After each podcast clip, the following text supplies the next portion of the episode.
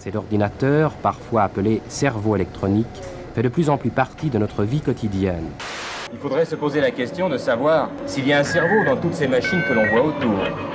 Elles seront mémorisées, stockées sur bande magnétique. Déjà le prototype du central téléphonique de l'avenir, électronique et transistorié. Capable d'effectuer 400 000 opérations à la seconde.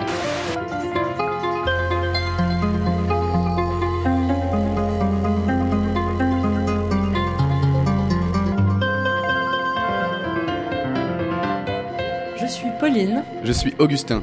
Je suis Marguerite. Bienvenue sur Technocurious, le podcast pour les techno-perplexes.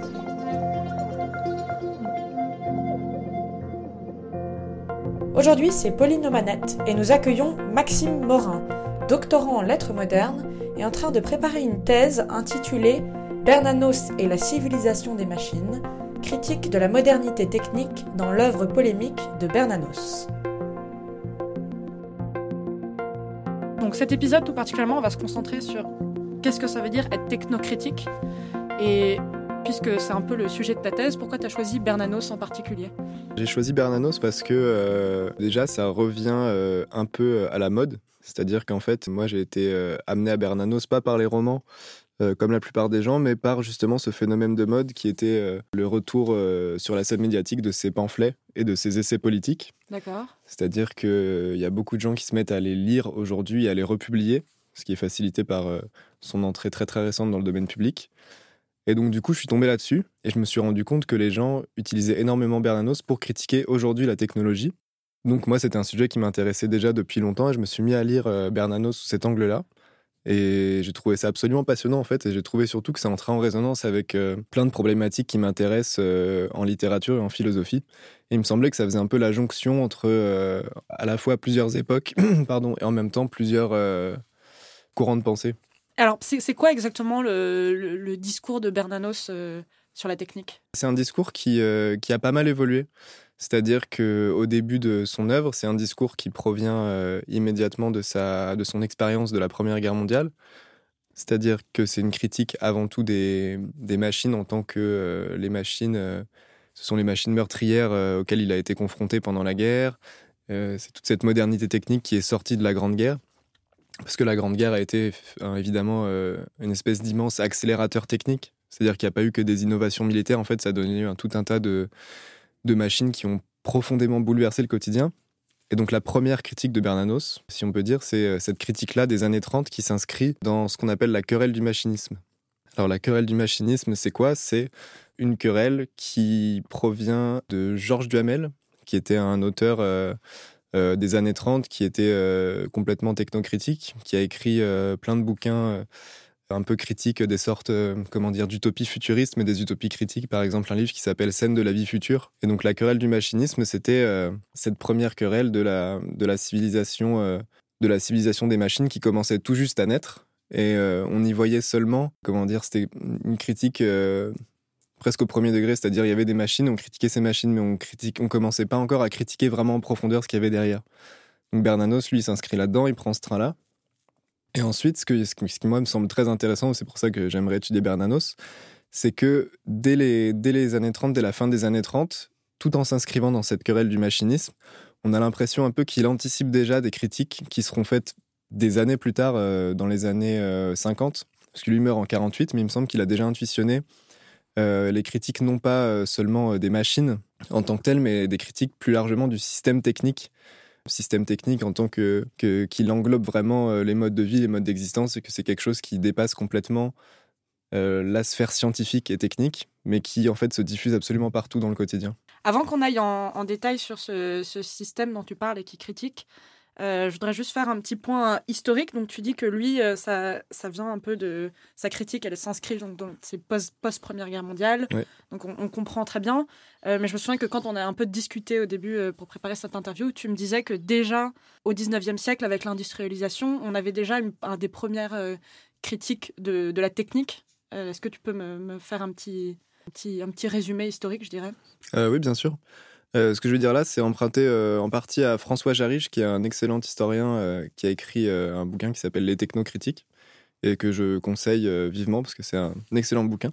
Il explique que, que fait, ces critiques remontent au XVIIIe siècle, dès 1760, donc avec les premières révoltes des tisserands anglais. Donc ça, c'est vraiment le, le point de départ de la technocritique. Et on voit que la technocritique, avant d'être un discours, c'est euh, une pratique, c'est une action. C'est-à-dire que la technocritique, c'était pas euh, un discours apocalyptique euh, d'écrivains réactionnaires, c'était d'abord les tisserands anglais qui se sont mis à détruire leurs machines euh, parce que euh, ils craignaient de perdre leur travail, parce qu'ils craignaient euh, également des mutilations, parce qu'il y avait déjà à l'époque des mutilations, etc.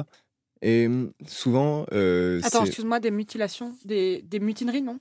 Non des mutilations. C'est-à-dire qu'ils se fassent mal avec le, Oui, ça. la machine? Ah, Ah oui, drôle. Il y, y a plein de, de, de, de- pardon, de témoignages hyper euh, saisissants, euh, par exemple, de, de jeunes filles qui se prennent les cheveux dans les machines à tisser, donc ça Mhm. leur arrache les cheveux, etc. Enfin, c'est plein de, de comptes rendus comme ça euh, qui sont dans le bouquin de Jarige, euh, Ok. Ah qui sont assez, assez saisissants. Ok pour les mutilations. Et en fait, ce qui est intéressant vraiment, c'est que ces technocritiques, elles ont pour point de départ les travailleurs avant de, avant d'être euh, utilisés idéologiquement. Et en fait, ces travailleurs-là, on les a souvent taxés euh, d'ignorants, etc., avec beaucoup de condescendance. hein. Les gens qui, qui défendaient la technique disaient oui, mais euh, en fait, ils savent pas que, que les machines, euh, certes, ça va leur faire perdre leur travail, mais c'est au service euh, de leur bonheur futur, etc. En réalité, c'est assez faux, c'est-à-dire qu'on a étouffé euh, les critiques de ces gens-là, qui euh, se contentaient pas de détruire les machines, mais qui défendaient tout un savoir-faire. C'est-à-dire que, par exemple, il y a aussi des témoignages de, de boulangers qui s'opposent aux premières machines, euh, enfin, je suis pas hyper spécialiste, mais aux premières machines à faire le pain, à faire euh, le Pétrir, levain. Ouais, c'est ça, voilà. ouais. Et en fait, ce qu'ils disent, c'est que euh, ils prennent complètement à contre-pied les arguments qu'on leur opposait, à savoir vous êtes rétrograde, machin. Ils disaient qu'en fait, ces machines-là, elles mettaient plus de temps à faire du pain et ça crée un pain plus mauvais. Oui, bon. Donc, ce qui est ce qui est assez marrant et ce qui montre aussi que euh, dans l'histoire de dans l'histoire des techniques en fait on a étouffé tout un discours en le qualifiant juste de rétrograde alors qu'en fait c'était des gens qui défendaient un savoir-faire avant tout donc ça c'est le point de départ au XVIIIe siècle qui a donné lieu donc au premier euh, au premier texte technocritique donc ça a été un peu digéré pendant euh, quelques années ça a donné lieu au premier texte euh, qui sont en fait attribués aux romantiques. Les premiers, euh, les premiers littéraires qui s'opposent à la technique, c'est les romantiques. En Angleterre, par exemple, on a Thomas Carlyle. Euh, Peut-être que je prononce son nom effroyablement, mais je crois que c'est Thomas Carlyle qui a écrit Signs of the Times, où en gros, c'est un texte d'un article de 1830, si je dis pas de bêtises, où en fait, il explique que euh, c'est l'un des premiers à parler de l'âge des machines, euh, en disant le signe des temps, ce sera celui des machines, etc. Donc c'est vraiment l'un des premiers à dire ça. Donc ça a été ensuite, enfin ce romantisme anglais a ensuite contaminé entre guillemets le romantisme français. Donc là c'est vraiment les premiers à avoir vraiment critiqué euh, la technique. Donc il y a euh, donc les, les poèmes de Victor Hugo qui dénoncent, euh, enfin notamment ceux qui dénoncent le travail des enfants, et donc euh, les, les ouvriers écrasés par la machine, etc.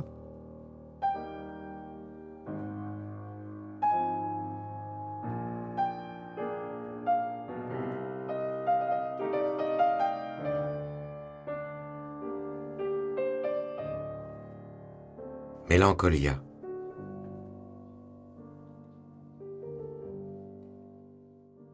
Où vont tous ces enfants dont pas un seul ne rit? Ces doux êtres pensifs que la fièvre maigrit? Ces filles de huit ans qu'on voit cheminer seules? Ils s'en vont travailler quinze heures sous des meules. Ils vont de l'aube au soir faire éternellement dans la même prison le même mouvement. Accroupis sous les dents d'une machine sombre, monstre hideux qui mâche on ne sait quoi dans l'ombre, innocent dans un bagne, ange dans un enfer. Ils travaillent. Tout est d'airain, tout est de fer. Jamais on ne s'arrête et jamais on ne joue. Aussi, quelle pâleur. La cendre est sur leurs joues. Il fait à peine jour, ils sont déjà bien là. Ils ne comprennent rien à leur destin. Hélas. Ils semblent dire à Dieu, Petit comme nous sommes, notre Père, voyez ce que nous font les hommes. Ô servitude infâme imposée à l'enfant.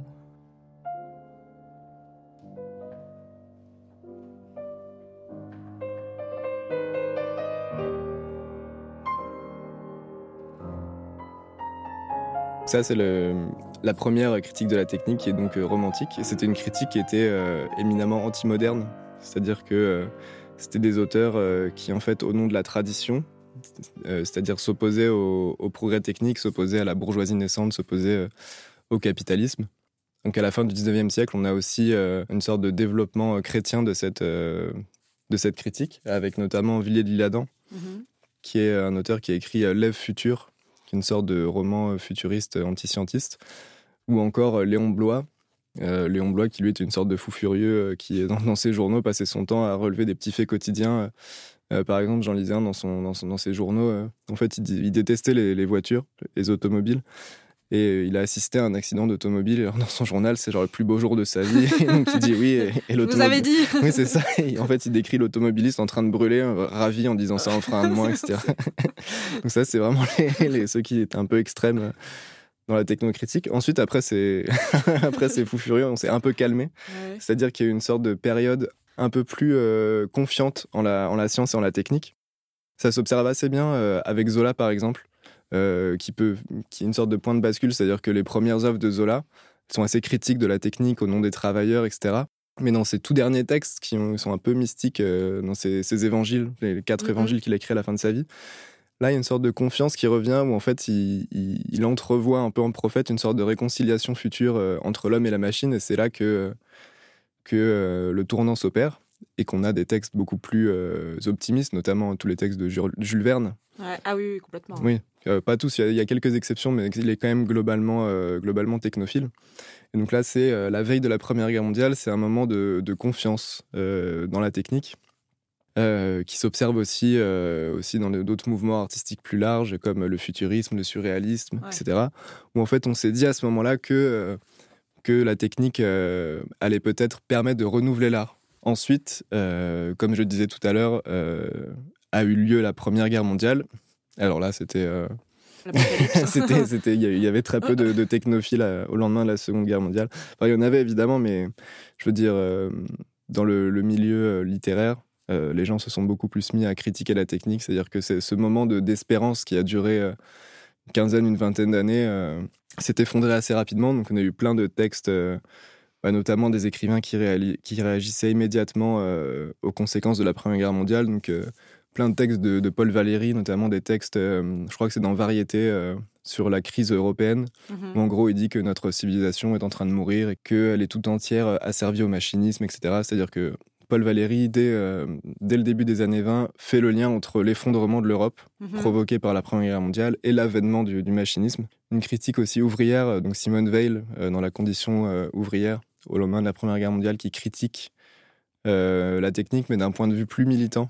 Donc on retombe sur nos pattes dans les années 30, où Bernanos se met à critiquer les machines pour la première fois dans un texte enfin, pour la première fois, en fait, il l'a critiqué euh, avant dans plein d'articles euh, éparpillés, mais le premier grand texte où il critique les machines, c'est dans La Grande Peur des Bien-Pensants, qui est un pamphlet à la gloire d'Édouard Drummond, qui est antisémite. Il s'éloigne assez rapidement de Drummond et il en fait une sorte de texte euh, un peu comme la, crise européenne de Valérie sur l'effondrement de, la civilisation. Et ça se termine sur euh, une sorte de prophétie euh, des années 30, prophétie de l'homme moderne qui sera coincé entre sa dynamo et ses piles avec un casque écouteur sur les oreilles, etc. Enfin, il dit vraiment ça dès les années 30.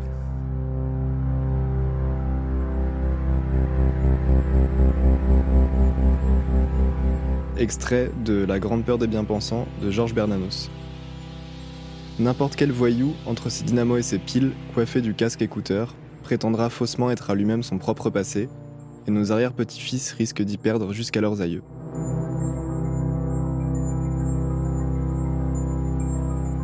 Ensuite, sa critique, elle se développe dans plusieurs euh, pamphlets euh, assez isolés, et tout ça euh, finit par se cristalliser dans La France contre les robots, qui est publié, si je dis pas bêtise, en France l'année de sa mort, je crois que c'est publié un an avant au Brésil où là, la France contre les robots, c'est vraiment, euh, comment dire, presque une sorte de best-of en fait de tous les articles qu'il a déjà écrits avant sur la technique, où il s'est rendu compte que c'était un de ses sujets de prédilection. Il les a condensés en un livre en euh, forcément. Euh, en théorisant plus. Oui, c'est ça, en théorisant plus, exactement. Donc, on, du coup, on en revient à cette histoire de la critique d'un système qui est plus grand que juste critiquer les machines. Est-ce que tu peux m'expliquer un peu cette idée? Qu'est-ce que c'est ce système en fait? Euh, En fait, ce système, c'est euh, ce que Bernanos appelle assez tôt la machinerie.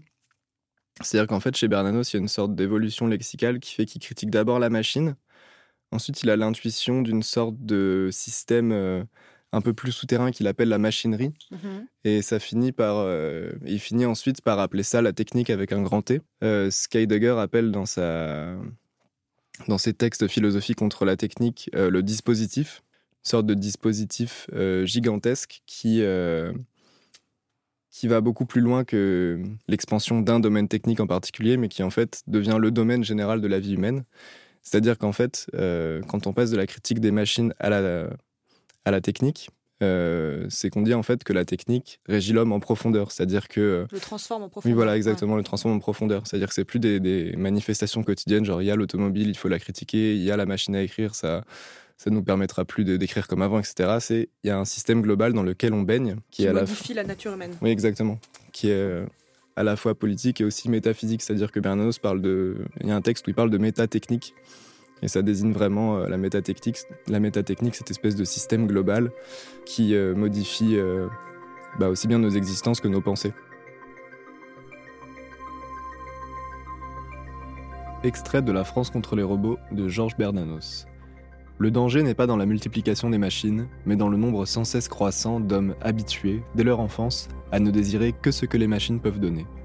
Le danger n'est pas que les machines fassent de vous des esclaves, mais qu'on restreigne indéfiniment votre liberté au nom des machines, de l'entretien, du fonctionnement, du perfectionnement de l'universelle machinerie. Le danger n'est pas que vous finissiez par adorer les machines, mais que vous suiviez aveuglément la collectivité, dictateur, État ou parti, qui possède les machines, dispose des machines, vous donne ou vous refuse la production des machines. Non, le danger n'est pas dans les machines, car il n'y a d'autre danger pour l'homme que l'homme même. Le danger est dans l'homme que cette civilisation s'efforce en ce moment de former.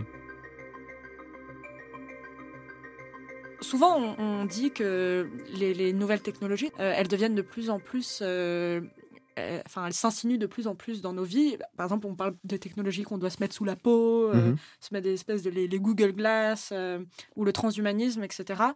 Et hum, il y a un espèce de saut dans Ouais. la nature même des technologies, parce que là, aujourd'hui, on, on modifie l'humain, en fait. Est-ce que toi, tu considères que ça, ça, c'est juste une évolution de, de, de cette espèce de, de système que dénonçait dé- qu'on dénonçait déjà il y a quelques années Ou alors, euh, pour toi, il y a encore un changement de nature dans, Mm. le, dans le système de la technique, je dirais?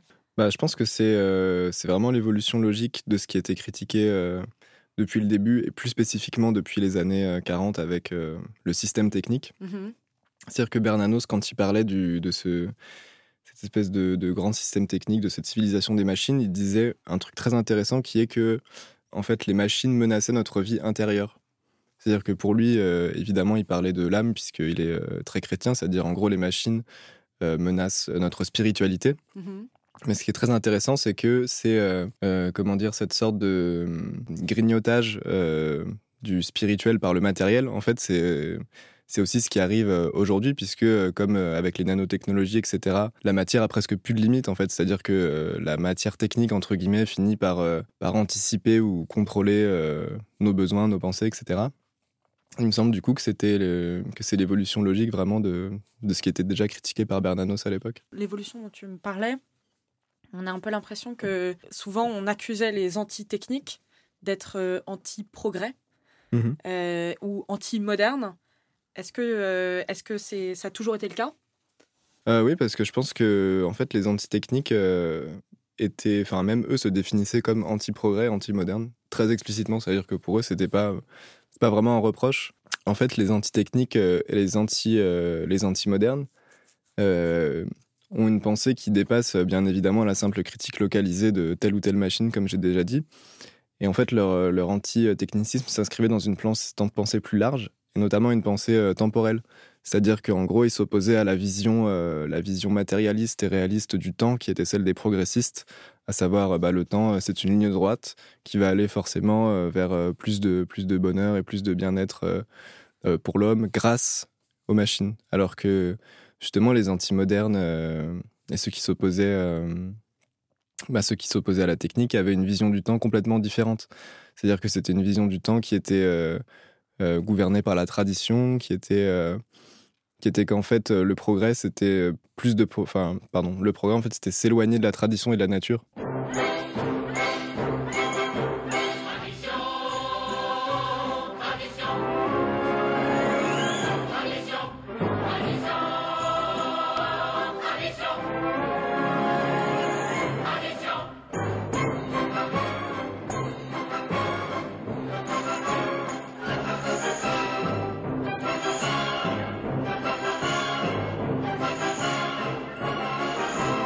Qu'il y a, il y a plusieurs types de, de critiques Mhm. euh, que tu as un peu évoqué euh, en faisant euh, l'histoire de ces technocritiques. Tu m'avais parlé de, de trois mouvements. Est-ce que tu peux un peu les développer? Tu disais que donc, ça commençait par ce qu'on appelle la critique qui provient de l'ouvrier, ça veut dire la, la peur de, Ouais. la, la peur de perdre son travail. Est-ce qu'aujourd'hui, c'est encore un mouvement qui existe?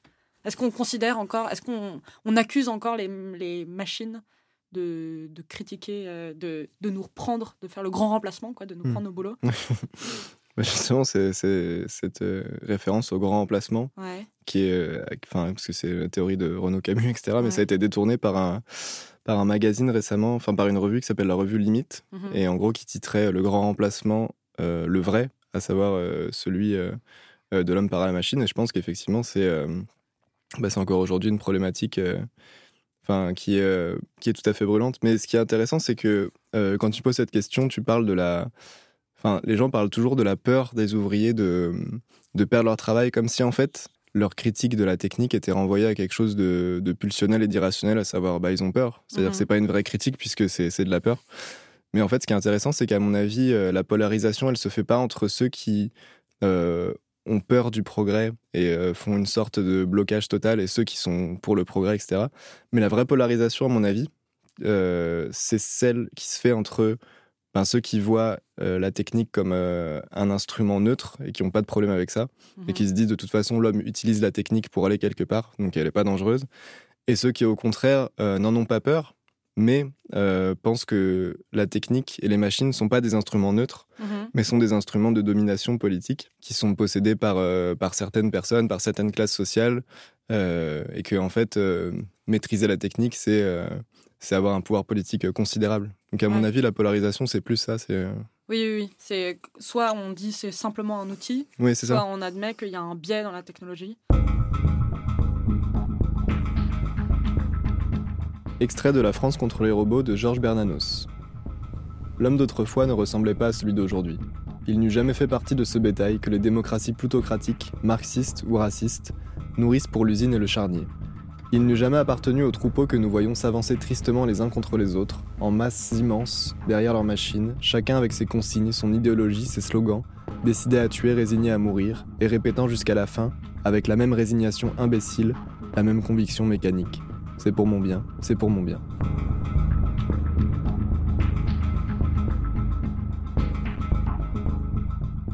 Euh, tu parlais de la revue Limite, et Mhm. la revue Limite, euh, promeut une écologie intégrale. Tu peux m'expliquer ce que c'est? Euh, ben, L'écologie intégrale, c'est. euh, Enfin, j'en suis pas un spécialiste, mais c'est à mon avis une pensée qui se contente pas de, de faire de l'écologie simplement une, une problématique sociale et politique, mais c'est euh, une pensée en fait qui fait de l'écologie une sorte de philosophie totale. Enfin, moi je pense que c'est à mon avis une sorte de, de philosophie de, de, la, de la conservation d'un certain, euh, d'un certain état de la nature, d'une certaine idée de la nature, qui prend sa source assez loin philosophiquement et qui, euh, enfin par exemple, on pourrait très bien faire de d'Heidegger un écologiste radical, à mon avis. C'est un- une volonté de conservation. Je vais pas tellement parler en termes de conservation, mais c'est plutôt s'opposer à des pensées euh, qui s'approprient la nature, c'est-à-dire euh, des pensées, des modes d'action qui consistent à s'approprier euh, les objets et qui fait de l'homme un être tout-puissant euh, euh, dans le cosmos, qui est juste là pour disposer la nature selon ses besoins. À mon avis, l'écologie radicale, c'est une pensée qui consiste à, à penser l'homme en harmonie, entre guillemets, dans la nature et qui serait pas seulement un sujet euh, au milieu de tout un tas d'objets dont il pourrait disposer. Tu, tu disais euh, que Simone Veil, elle, est, elle avait, elle, c'était une an- anti-technique euh, plutôt militante. Ouais. Euh, la manière là dont tu me parles de l'écologie intégrale, c'est qu'il y, a- il y a vraiment une dimension politique. C'est on, cri- on critique, euh, par exemple, le capitalisme dans lequel Mhm. aujourd'hui on vit. Ouais. C'est, parfaitement pro-technique, pro-progrès et anti-écologie intégrale, la manière dont tu m'en parles. Mhm. Du coup, un, un- un anti-technique, c'est un. Au fond, euh, s'il pousse vraiment euh, son sujet, c'est un Mhm. militant, presque politique. Bah oui, d'ailleurs, euh, ce qui est intéressant, c'est, pour en revenir à Bernanos, c'est que ces textes, s'ils sont aussi utilisés aujourd'hui, c'est qu'ils sont beaucoup utilisés dans des contextes militants, dans des contextes politiques, par exemple. euh, Il y a beaucoup de, de livres qui se publient sur Bernanos depuis qu'il est tombé dans le domaine public, et notamment un texte qui a été, enfin je l'ai pas lu, mais j'ai vu passer ça, c'est Bernanos et les Gilets jaunes. Ah oui. C'est-à-dire que vraiment, en fait, il est vraiment vachement utilisé par. euh, Très actuel. Oui, c'est ça, par tout un tas de militants. Et en fait, dans la revue Limite, euh, qui est une revue, euh, qui est une revue de droite, mais pas seulement parce qu'en fait, l'écologie radicale, ça rassemble aussi bien la droite que des gens d'extrême gauche comme Michia, etc. Et ben eux, ils utilisent vraiment Bernanos justement de cette manière super intéressante, c'est-à-dire à la fois avec les gens qui écrivent dans ce journal et qui se revendiquent de droite, d'autres d'extrême gauche, etc.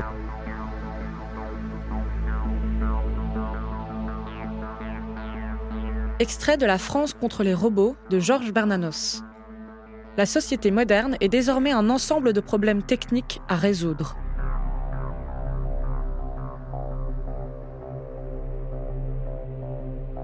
Quelle réponse on donne aux technocritiques? Euh, est-ce qu'il y a un, dialogue euh, de la part des scientifiques, euh, des technophiles? Bah, des scientifiques, sans aucun doute, mais moi je connais plus des réponses d'ordre philosophique ou littéraire. Bah, par exemple, si on veut, si on veut s'attacher aux textes les plus récents, euh, il y a euh, Luc Ferry, euh, Michel Serres, euh, qui euh, eux sont euh, tout à fait pour le progrès, etc., et euh, qui voient euh, dans l'écologie radicale justement euh, quelque chose de dangereux.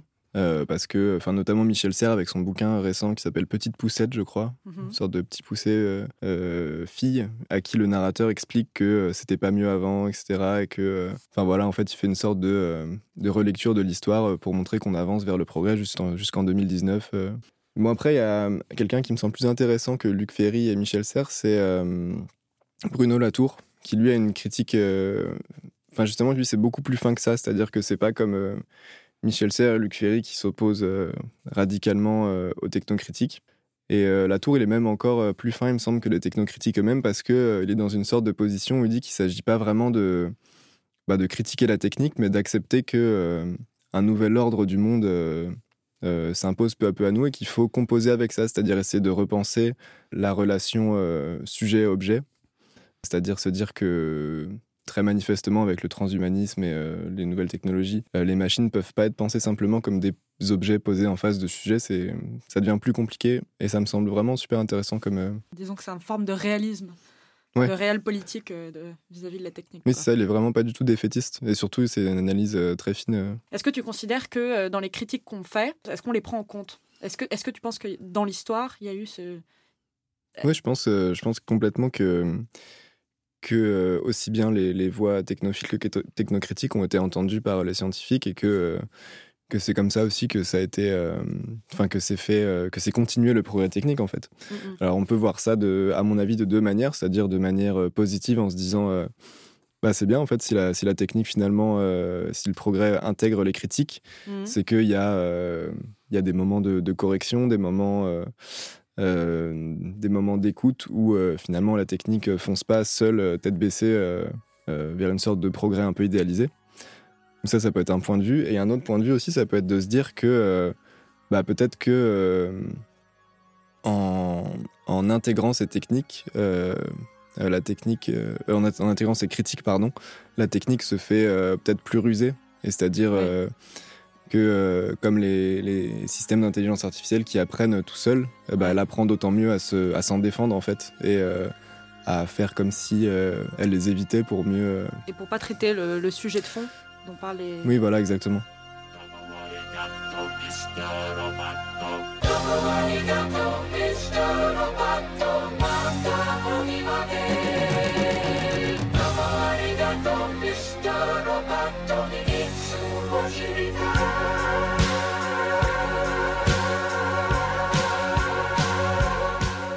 Grand merci à Maxime Morin d'avoir accepté notre invitation. Un grand merci également à Nathan de la Cabine Rouge pour l'enregistrement. Si vous avez aimé ce podcast, n'hésitez pas à nous le faire savoir sur les réseaux sociaux et en nous donnant des étoiles sur Apple Podcast. Découvrez tous nos sujets sur notre chaîne de podcast ou sur notre site internet iamtechnocurious.com. Cette émission a été produite et réalisée par Augustin Doutreluigne, Marguerite Enbel et Pauline de Gourcuff d'après une idée originale de Eleona O'Keeffe, musique de Machidiso Mohajane, design par Sam.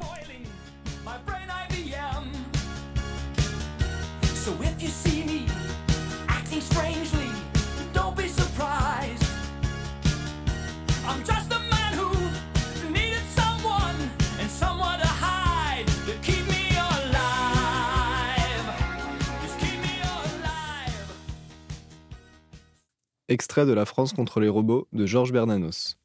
À une machine plus parfaite, c'est-à-dire de plus d'efficience, devrait correspondre une humanité plus raisonnable, plus humaine. La civilisation des machines a-t-elle amélioré l'homme? Ont-elles rendu l'homme plus humain? Je pourrais me dispenser de répondre, mais il me semble cependant plus convenable de préciser ma pensée. Les machines n'ont, jusqu'ici du moins, probablement rien changé à la méchanceté foncière des hommes, mais elles ont exercé cette méchanceté foncière des hommes, elles leur en ont révélé la puissance, et que l'exercice de cette puissance n'avait, pour ainsi dire, pas de borne.